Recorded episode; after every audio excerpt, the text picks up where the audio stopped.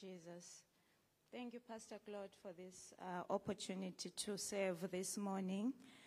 As I was preparing this message on evangelism, I felt the Holy Spirit drop in my mind to share my testimony, but I wasn't sure because I was saying, God, the topic, the subject is evangelism. So how does it tie in with this testimony? But it just stayed on my spirit. And as Ivan came here to start to lead us into praise and worship together with the, with the team, he said something which sort of confirmed in my, in my spirit that I have to share my testimony. Because the word of God says they overcame by the blood of the Lamb and by the word of their testimony. And when you said after after prayer, there is praise, and those two are linked together, and it gives life. It's something just came alive in my spirit. A few years ago, I went through a really difficult season in my life. Uh, my mom, who was a prayer warrior, who was an intercessor, she suddenly passed away unexpectedly at the young age of 62. So that really took the wind out of my sails. It really knocked me down because this was the woman who raised me. This was the woman who led me to the Lord. She prayed for me. She fought for me. And I think to a certain extent, I'm beginning to seek the Lord more in prayer now, but during that time, when she was still alive, I slackened a bit because I knew without a shadow of doubt that this woman, wherever she is, she's praying for me, she's interceding for me. So when she passed away, that was really difficult for me. And then during that season, I think the Pastor Claude understand why each time we go on missions trip, I always ask you for that CD from Living Grace, you know, it says to the King. I was going through a difficult time that sometimes even praying, if I'm being honest, was really hard, was really difficult. But I will just put on that CD, which is based on the word of God. I know they prayed before they released it. And I will just feel revived. Even going to work, I'll put it and play it in my car. And by the time I got to work, I had strength. So for that, I just want to Thank you, Living Grace. There's a reason why God brings us together. There's a reason why God makes us a family. We are so interconnected in more ways than we understand. So I just wanted to share that testimony. So the topic is on evangelism. I'll open by prayer. Father God, I glorify your name. I thank you, Holy Spirit. I pray that you come and take control.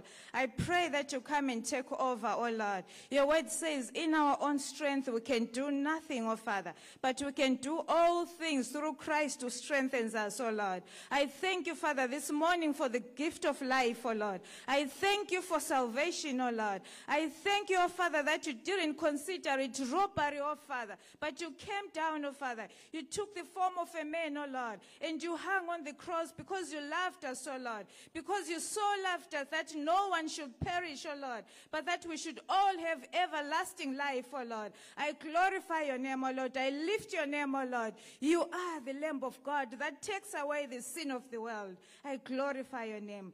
Take control, oh Father. Speak to your people, Lord. Speak to us. Speak to me. In the name of Jesus, we pray. Amen. Thank you, Jesus. If I'm going to tie to my message this morning, it's Are you a witness for Christ? Are you a witness for Christ? Christianity can be summed up as knowing Christ and making him known to other people. These two go hand in hand. Unfortunately, I think we just have the first part. We know Christ, but how much are we really making him known to other people? You cannot have a full picture of evangelism if you neglect the second part.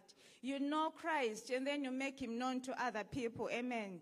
So I would like to draw our attention to the first and the last commandments of Jesus to his disciples. I would also like to draw your attention to the final instructions that Paul gave to Timothy as he was about to die. in the first, in the book of Matthew, verse 4, we meet Jesus as he is about to meet some of his first dis- disciples. It says that he said to them, to the first disciples, follow me and I will make you fishers of men. First, you follow me. And then afterwards, the second part, I will make you fishers of men. Amen. And notice that they were already busy, they were already engaged, they, had their daily living, they were fishermen, they were people whose life was already occupied. It's not as if they were not doing anything, they were fishermen by trade. And then in the second instance, we see at the end of the book of Matthew, in Matthew chapter 28, we have what is called the Great Commission. If we can have Matthew 28 on the screen, please. Matthew 28 from verses 18 to 20. Matthew 28, verses 18 to 20. Thank you, Jesus. We know about the Great Commission. We talk about the Great Commission. But my question is are we actually carrying out the commandment? It's one thing to know about it, it's one thing to recite it, but we are supposed to actually carry it out. Amen. It says that from verse 18, after his uh, resurrection, then Jesus came to them and said, All authority in heaven and on earth has been given to me. Therefore, go and make disciples of all nations, baptizing them in the name of the Father, and of the Son, and of the Holy Spirit, and teaching them to obey everything I have commanded you. And surely I am with you always to the very end of the age. I just want to draw your attention to two things.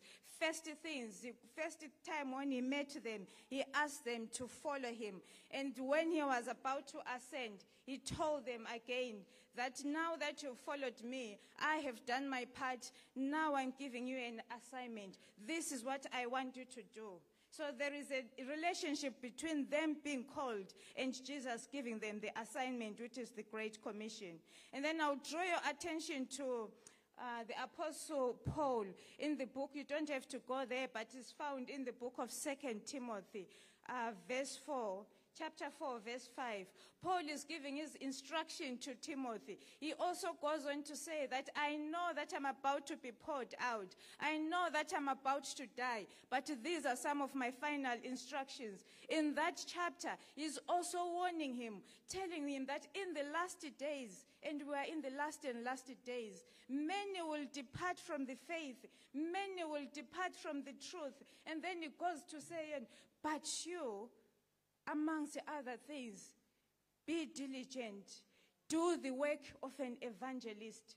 Do the work of an evangelist. He has taught him so many things. Timothy has seen, you know, the Apostle Paul perform signs and wonders and miracles. But one of his final instructions to him was do the work of an evangelist. Doing the work of an evangelist is different from, you know, performing or functioning under the gift of evangelism when we're talking about the fivefold ministry. Doing the work of an evangelist is for every believer, is for all of us. So you cannot count yourself and say, I do not have the gift of evangelism. This is not my office. It's for all of us this morning. Amen. And a few days later, in the book of Acts, we are now studying as a church the, uh, the book of Acts. You remember that in verse, uh, in chapter 1, as he, as he is about to ascend, he reminds them again of this assignment. But in verse 6, it still hasn't sunk into them because they are now asking him, Jesus, we've seen you do everything. You, you died, you resurrected. So, with this power that you have, are you now going to restore the kingdom of Israel? They were still earth focused. It still hasn't clicked their mind. They had forgotten that He had told me that when I come to do my assignment, the next stage is for you to go out into the, all the world and be my disciples and be fishers of men and be soul winners. And then He answered to them that it isn't for you to know the times and the seasons when God is going to take care of all this that is happening on earth. But It isn't for you to know the times or the seasons that the Father has set by his own authority. Rather, you will receive power when the Holy Spirit has come upon you, and you will be my witnesses in Jerusalem, in all of Judea, in Samaria, and to the ends of the earth. So he's reminding them of the assignment that, yes, in the natural, just like our season now, Things are not okay. Politically, there is chaos. Things are not okay. We've got coronavirus. Things are not okay. People are discouraged. Things are just not right. The system is broken. And many of us are asking and we're praying, God, come and fix it. But he's, he's redirecting you this morning that you are on assignment. Yes, pray for this political situation. Yes, pray for your land. Yes, I'll push, I'll push back the darkness. But remember that you are on assignment. So I just want to encourage you this morning that living grace, you are on assignment. Things may not be going well personally in your own life. Things may not be going well in your family, in our, commun- our communities. But remember that you are on assignment. There is a second part of evangelism which you are supposed to be doing. Do the work of an evangelist. Make disciples. The vision of this church is making disciples. There is a reason why it was given to live in grace. It's not just to light it up there and make it beautiful. It's for a reminder that we are here to be serviced, to be fed to the word of God, so that we go out there and make disciples. Amen. I think we all know that we are living in the, in the end times. The Bible tells us that we are Christ's ambassadors. We are the representatives of Christ. We are soul winners. We are supposed to be making Christ known to other people who don't know them. We are called watchmen. When we are walking around every day doing our business, when we interact with people, when we see them, we're supposed to be watching and examining ourselves. Do these people really know God? Do these people know that salvation was bought for them by the blood of Jesus Christ? We should know that without Jesus, there is no eternal life. These are the thoughts that we're supposed to be having as we go about our daily business. It should be, we should have that eternal focus. It says that one day, Jesus, when he was still walking on earth, he looked around at the masses, he looked around at the people, and he said that they looked helpless, like they didn't have a shepherd. And he went on to say that the harvest is plentiful, but the laborers are few. So I'm just wondering that when Jesus, when God, where He is right now, seated at the right hand of the Father, when He looks around on earth and when He sees people, is He coming to the same conclusion as well? That the harvest now more than ever is ready, it's plentiful, but the laborers are fewer. The laborers are indeed fewer if we are not performing our assignment out there, outside the church walls. So, my message this morning is to encourage us.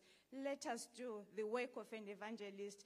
Let us share our hope, our faith with other people who do not have Jesus Christ. Amen. As I was preparing this message again, I read about the story of an American evangelist who was sold out for God. I forget his name. One day he was waiting to minister. He was in a hotel. There was a conference or something. He was in the hotel lobby. So he was sitting next to a woman, but because he lived with an eternity focus, he just felt led to share the gospel with this woman who was sitting next to her. So he started sharing the message, the gospel. He started sharing salvation with her. This woman started crying, and I, she didn't give her life to Christ then, but then the, this evangelist said, okay, and then he walked away. And then this husband came, said, What did that man say to you? Because you are crying, you are upset. And then this woman told me, ah, he was evangelizing me, he was telling me about Jesus. And then the man was angry, said, he should mind his business. He shouldn't have said that. And this woman looked at her. Something had happened to her spirit. She had received the message of grace of salvation. She was being convicted. The Holy Spirit was at work in her. She looked at her husband and said, He was minding his business. Because the way this man spoke to me, he spoke it with such conviction, with such power, with such authority, like that was the natural thing for him to do. He was minding his business. By evangelizing other people, we are minding our business. I know sometimes it feels uncomfortable, but we have to work through that discomfort because it's a matter of life and death. Amen. And God expects more for, from us after salvation. We do not stop at the door of salvation. The, it's more than just attending church. I just felt the Holy Spirit drop in my, in my spirit as well that in some ways, the church is supposed to function like a pit stop. You know, those who follow motor car racing, you know how they do their laps and then they go to this other place and then people jumps out, people jump out in overalls, they start changing. The church is supposed to function like a pit stop where we run the race out there. We run the race and then we come here inside this building and we receive the word. We get built up, we get strengthened. Everything which is not right, which is broken, is fixed. So that by the time we leave this door, we are ready to continue to run the race out there. It's supposed to function like a pit stop, but it's not the end, it's not the destination. Amen. Otherwise, everything just coming to church it just becomes an act of religion. Otherwise, we are no different than any other religions that we say they do not have the power or the Holy Spirit at work in them. Amen and, and witnessing and soul winning. It's something which is supposed to happen predominantly outside. Yes, we can do altar care. Yes, we can do uh, preach the message of salvation here. And people have come through these doors not knowing God, and they've found God. They've found salvation in, inside the church walls. But predominantly, salvation is supposed to occur outside the four buildings because we are called the sheep and the pastor is the shepherd. It is not the job of the shepherd to bring lambs. It is the job of the sheep to go out there and come with the lambs, and then they can be shepherded. Amen. Thank you, Jesus. Thank you, Father. And we should live with eternity in focus. This world is not our home. Yes, it's broken. Yes, we cannot fix it. Yes, we can pray for God to move. But ultimately, it's going to be destroyed anyway. Amen. So we cannot live and put everything that we have, all our strength in this world, in this world because it, it is temporary. One day it's going to be destroyed. We should live with eternity in focus. Remember, Jesus redirected the disciples when they wanted him to fix what was broken politically in their land. He redirected them to say, This is your assignment. Go into the world and make disciples of all nations. Amen. We are kind of doing the same as well. God, fix this it's not okay. God fix this politically. It's not okay. God fix this socially. God fix these moral issues. We should continue to pray and God will continue to move. But ultimately, this is not our assignment. Amen. One day you will fix everything, but not now. Our job is to preach the message of salvation. We need to get our priorities right. It's about salvation. It's about souls. Paul says when he's talking to one of the churches, when I was with you, I was determined to know nothing but Jesus Christ and Him crucified. He said, That was my main message when I was with you. I forsake everything that I was, all my skills, all my knowledge, all my pedigree. I lay it down and I put on Christ and I'm running with this assignment. When I am with you, I'm determined to know nothing but Jesus Christ and Him crucified.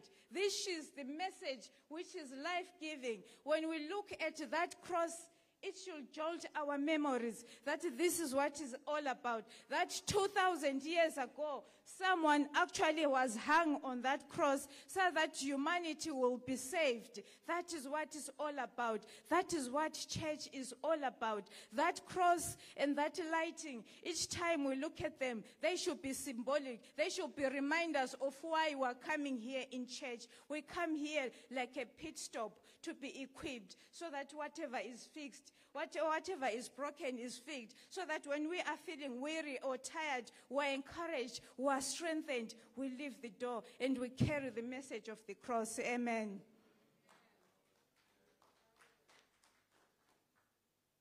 We hear in John 3, verse 16, that for God so loved the world, the world, the world is everyone. I am not one for the gospel of election. I'm not em- embarrassed to admit that because the word, the word says, for God so loved the world is everyone that he gave his only begotten son that whosoever, whosoever is anyone believes in him should not perish but have everlasting life.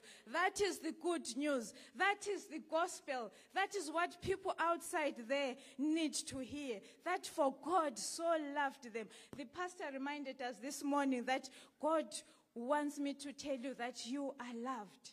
He's reaffirming that love in John 3, verse 16. And he's already demonstrated how much he loved us. It goes on to say that he, he, he didn't spare his own begotten son. He loved us that much that he didn't spare Jesus Christ. He gave him up for us to die on the cross. There is no greater love, that greater love than that. The message of the cross is the expression of the greatest love of all. People talk about love, but there is no greater expression than the finished work of the cross. Thank you, Jesus. We need to hear this message. The gospel needs to be shared. Paul says the gospel is the, the a shared gospel. The gospel is power of God unto salvation, but it only has power when it is shared. It doesn't have that power. That power is not released if we are keeping that message to ourselves. That message has to come out. We share the gospel and then the Holy Spirit does the rest. He is the one who convicts people of sin. He is the one who, pre- who prepares their hearts. He is the one who comes to res- resides in their spirits and then they become saved and born again. But we have to say, we have to share that message and an unshared gospel.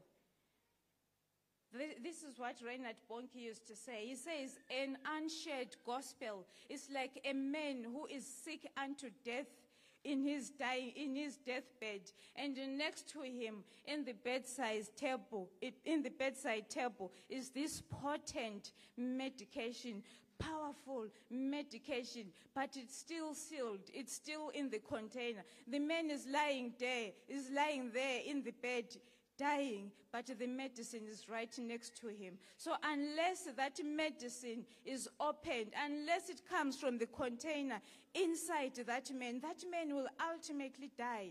So we have the message, we have the gospel. We need to let it out, otherwise, people will die. It is only when the gospel is shared that it has got the power to bring about salvation. Amen. And the gospel message is a matter of life and death. According to 1 John 5, verse 12, it says, He who has the Son has got life. He who does not have the Son of God does not have life. And God wants men, all men everywhere, to repent and be saved.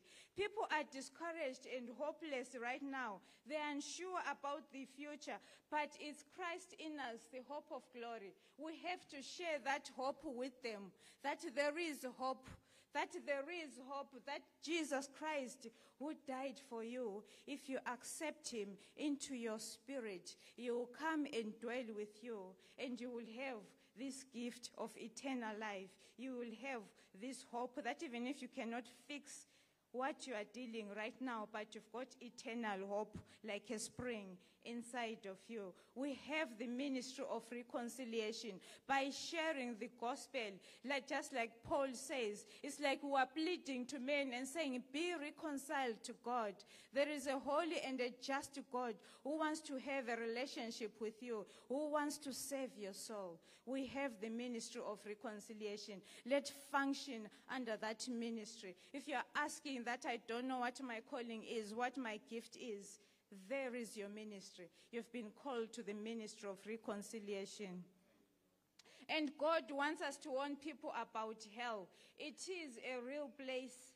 It is a real place for those who deny Jesus Christ. For those who deny the finished work of the cross, they go to hell. Jesus Christ, he spoke about hell more than anyone in the Bible.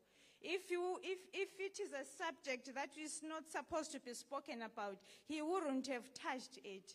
But he spoke, the difference is one, he was warning them, and two, he wanted them to know why he came to earth so that he will save them, so that they don't go there. But more importantly as well, it has, we are giving this warning out of love. So we need wisdom, we need grace to warn people that if you deny the Son of God, if you deny the finished work of the cross, there is a place called hell. But we have to do it in love, in grace, and in wisdom. Amen. So, how should we proceed? I think we have to start by examining ourselves as individuals, are we saved for real? Are we saved for real? If we, tomorrow is not assured, we woke up this morning, we are here in church, we are alive, we are breathing, it's by the grace of God from the time we were born, before we were born, God already knew us. In the book of Ephesians, it said we're already predestined. So before we even began living one day, God already numbers the days of our lives. He already knows when we are going to die. But we don't know when that day is. That's why we have to be ready at all time. That's why I'm encouraging you this morning that examine yourself. Are you saved for real? Have you accepted Jesus? Have you accepted the finished work of the cross? I, do you know for sure that you are saved? Do you have assurance of salvation? Assurance of salvation is a spiritual act. It has nothing to do with your feelings. We do not always feel saved, but in our spirit, we have that assuring from that deep place that I am really saved. That I know that without a shadow of doubt, if I am to drop here on this platform, I know that I'll be translated into the next kingdom. I know that if I am to drop right here and die, I'll be absent in this body, but I'll be present with the Lord. You need to have that assurance as you are sitting here this morning that you know without a shadow of doubt that if you were to drop dead, you know where you're going, that you know that you'll be with your Lord, with your Maker, to spend eternity with Him. So I would like you to examine yourself. Am I saved for real? Paul says, examine yourself and see if you are in the faith. He was talking to Christians. He was telling them, examine yourself. Be sure that you are sure without a shadow of doubt that you've got this thing right. Attending church doesn't save you. Serving, ministering in church, it doesn't save you. It's only when you have received Jesus Christ that you are saved. It's only when your name is written in the book of life that you know that when that book is written, you are confident your name is going to be found. Amen.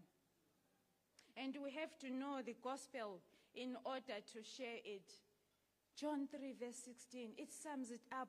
We all know that sometimes I think we just complicate things. John 3, verse 16 sums it up. The word of God also says they overcame by the blood of the Lamb and by the word of their testimony. You are a witness. A witness testifies of what they saw and what they know. You know that you've been saved. Testify how you were saved. Share that with people. That is called witnessing. Amen. And in the, in the book of First Corinthians 15, verse 4, it talks about the gospel. It explains the gospel.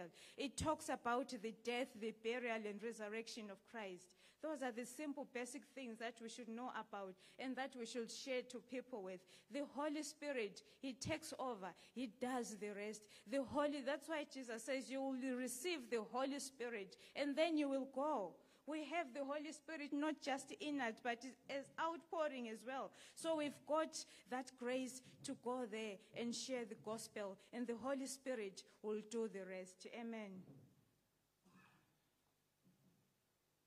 Thank you, Jesus. Paul goes on to say that the love of Christ compels me. He says, The reason why I am sharing the gospel, the reason why I am pleading with you to say, Be reconciled with God, the reason I'm saying, Examine yourself and see whether the, you are in the faith, the reason why I'm concerned about your, the salvation of your soul is because the love of Christ compels me. We are told in the book of Romans that through the Holy Spirit, the love of God has been shed abundantly in our hearts. So it means this morning, each and every one of us, we have that love in us. It should compel us enough to be able to share the gospel with people out there who otherwise may die without knowing that Jesus Christ paid a price for them so that they will not perish, but so that they will have an everlasting relationship with God. It's just supposed to be like Jeremiah. He said, This word which is in me, I cannot contain it. It's just like fire shut up in my bones. This message of the cross, this gospel message, this good news, if it is powered and fired up by the Holy Spirit, we shouldn't be able to contain it as well. We shouldn't be able to contain it. If we're able to sip comfortably and not feel that edge to share it out with the other people, we should examine ourselves. It's supposed to be like fire shut up in our spirits. We're supposed to look at people and feel that need, to share the gospel with them. God bless you, living grace. In conclusion, I said before that I wouldn't have done justice to this message if I talk about the good news, but then not ask you to examine yourself as you are sitting right there I asked you to examine yourself. Do you have that assurance in your spirit that if anything were to happen to you right now or today, you know that you will be translated from this body? Physically and spiritually, you'll be with your Maker forevermore. They will come to your funeral, yes, they will do everything but you already with you already be with your maker. Even as it says in the word of god that to be absent to be absent in this body is to be present in the spirit with the lord. I would like you to examine yourself. Do you have that assurance? Do you know that you are saved you are born again for real? Because if you one, one day you are all going to stand and give an account he came as a lamb of God, but is coming to judge. You have to know that your name is written in that book of life. Otherwise, it's not enough that I came to church every Sunday, but I came to church and I listened to the message. That's why Jesus warned that on that day some will say, Lord, didn't we do all these things? They were doing great and mighty things in his name. They were in, they thought they were in the kingdom. They were religious. They were coming to church. They were performing all these signs and wonders. Things were happening. In some ways, they were assured that because we're coming, we're performing, we're doing all these works, we've got it figured out. And then Jesus says, Depart from me, I never knew you, because their names were not written in the Lamb's book of life. You need to have that assurance. He says, Follow me. I will make you fishers of men. But first and foremost, You have to know that you are in Him in order to follow Him. That's why I'm asking you this morning. It doesn't matter how long you've been coming to this church, it doesn't matter whether you save or not, because it's not about that. We are not saved by works, we are saved by grace through faith. We are saved because of the finished work of the cross. Examine yourself. Are you saved for real? And if you are not, you have to make it right. Today is the day of salvation. But you have to know yourself that you are saved for real. That's why I'm going to ask you how many people sitting here this morning have got that assurance? Please put your hands. That I have that assurance. That I have that assurance. Thank you, Jesus. That I have that assurance. Thank you, Jesus. How many people this side have that assurance that I know? I know that if something were to happen, and if you, are, if you didn't raise your hand, I do not want to embarrass you, but I just want to offer and say to you, receive Christ this morning.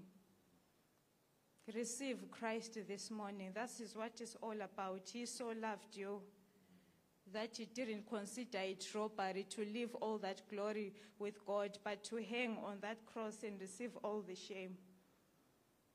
We're here, we'll pray for you. If you say that is me, I do not have that confidence. Now I'm talking to those who do not have that confidence. Please raise your hand, we'll pray for you this morning. Amen. Thank you, Jesus. Feel free to come and talk to any one of us. If you are ashamed, we'll pray with you. We'll explain the gospel to you in a loving and kind way. I'll ask the praise and worship team to come. Thank you, Jesus. Thank you, Jesus. Thank you, Jesus.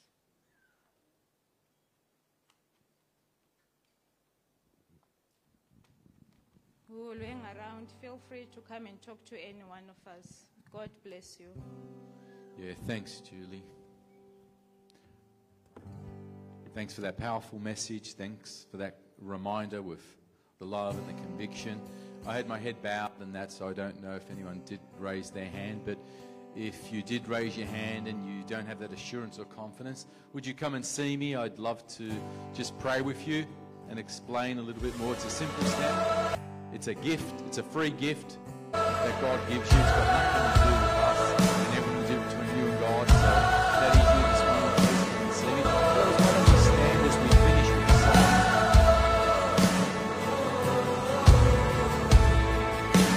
Father, I thank you for this word in season. I pray, Lord, that we would take it to heart, Lord.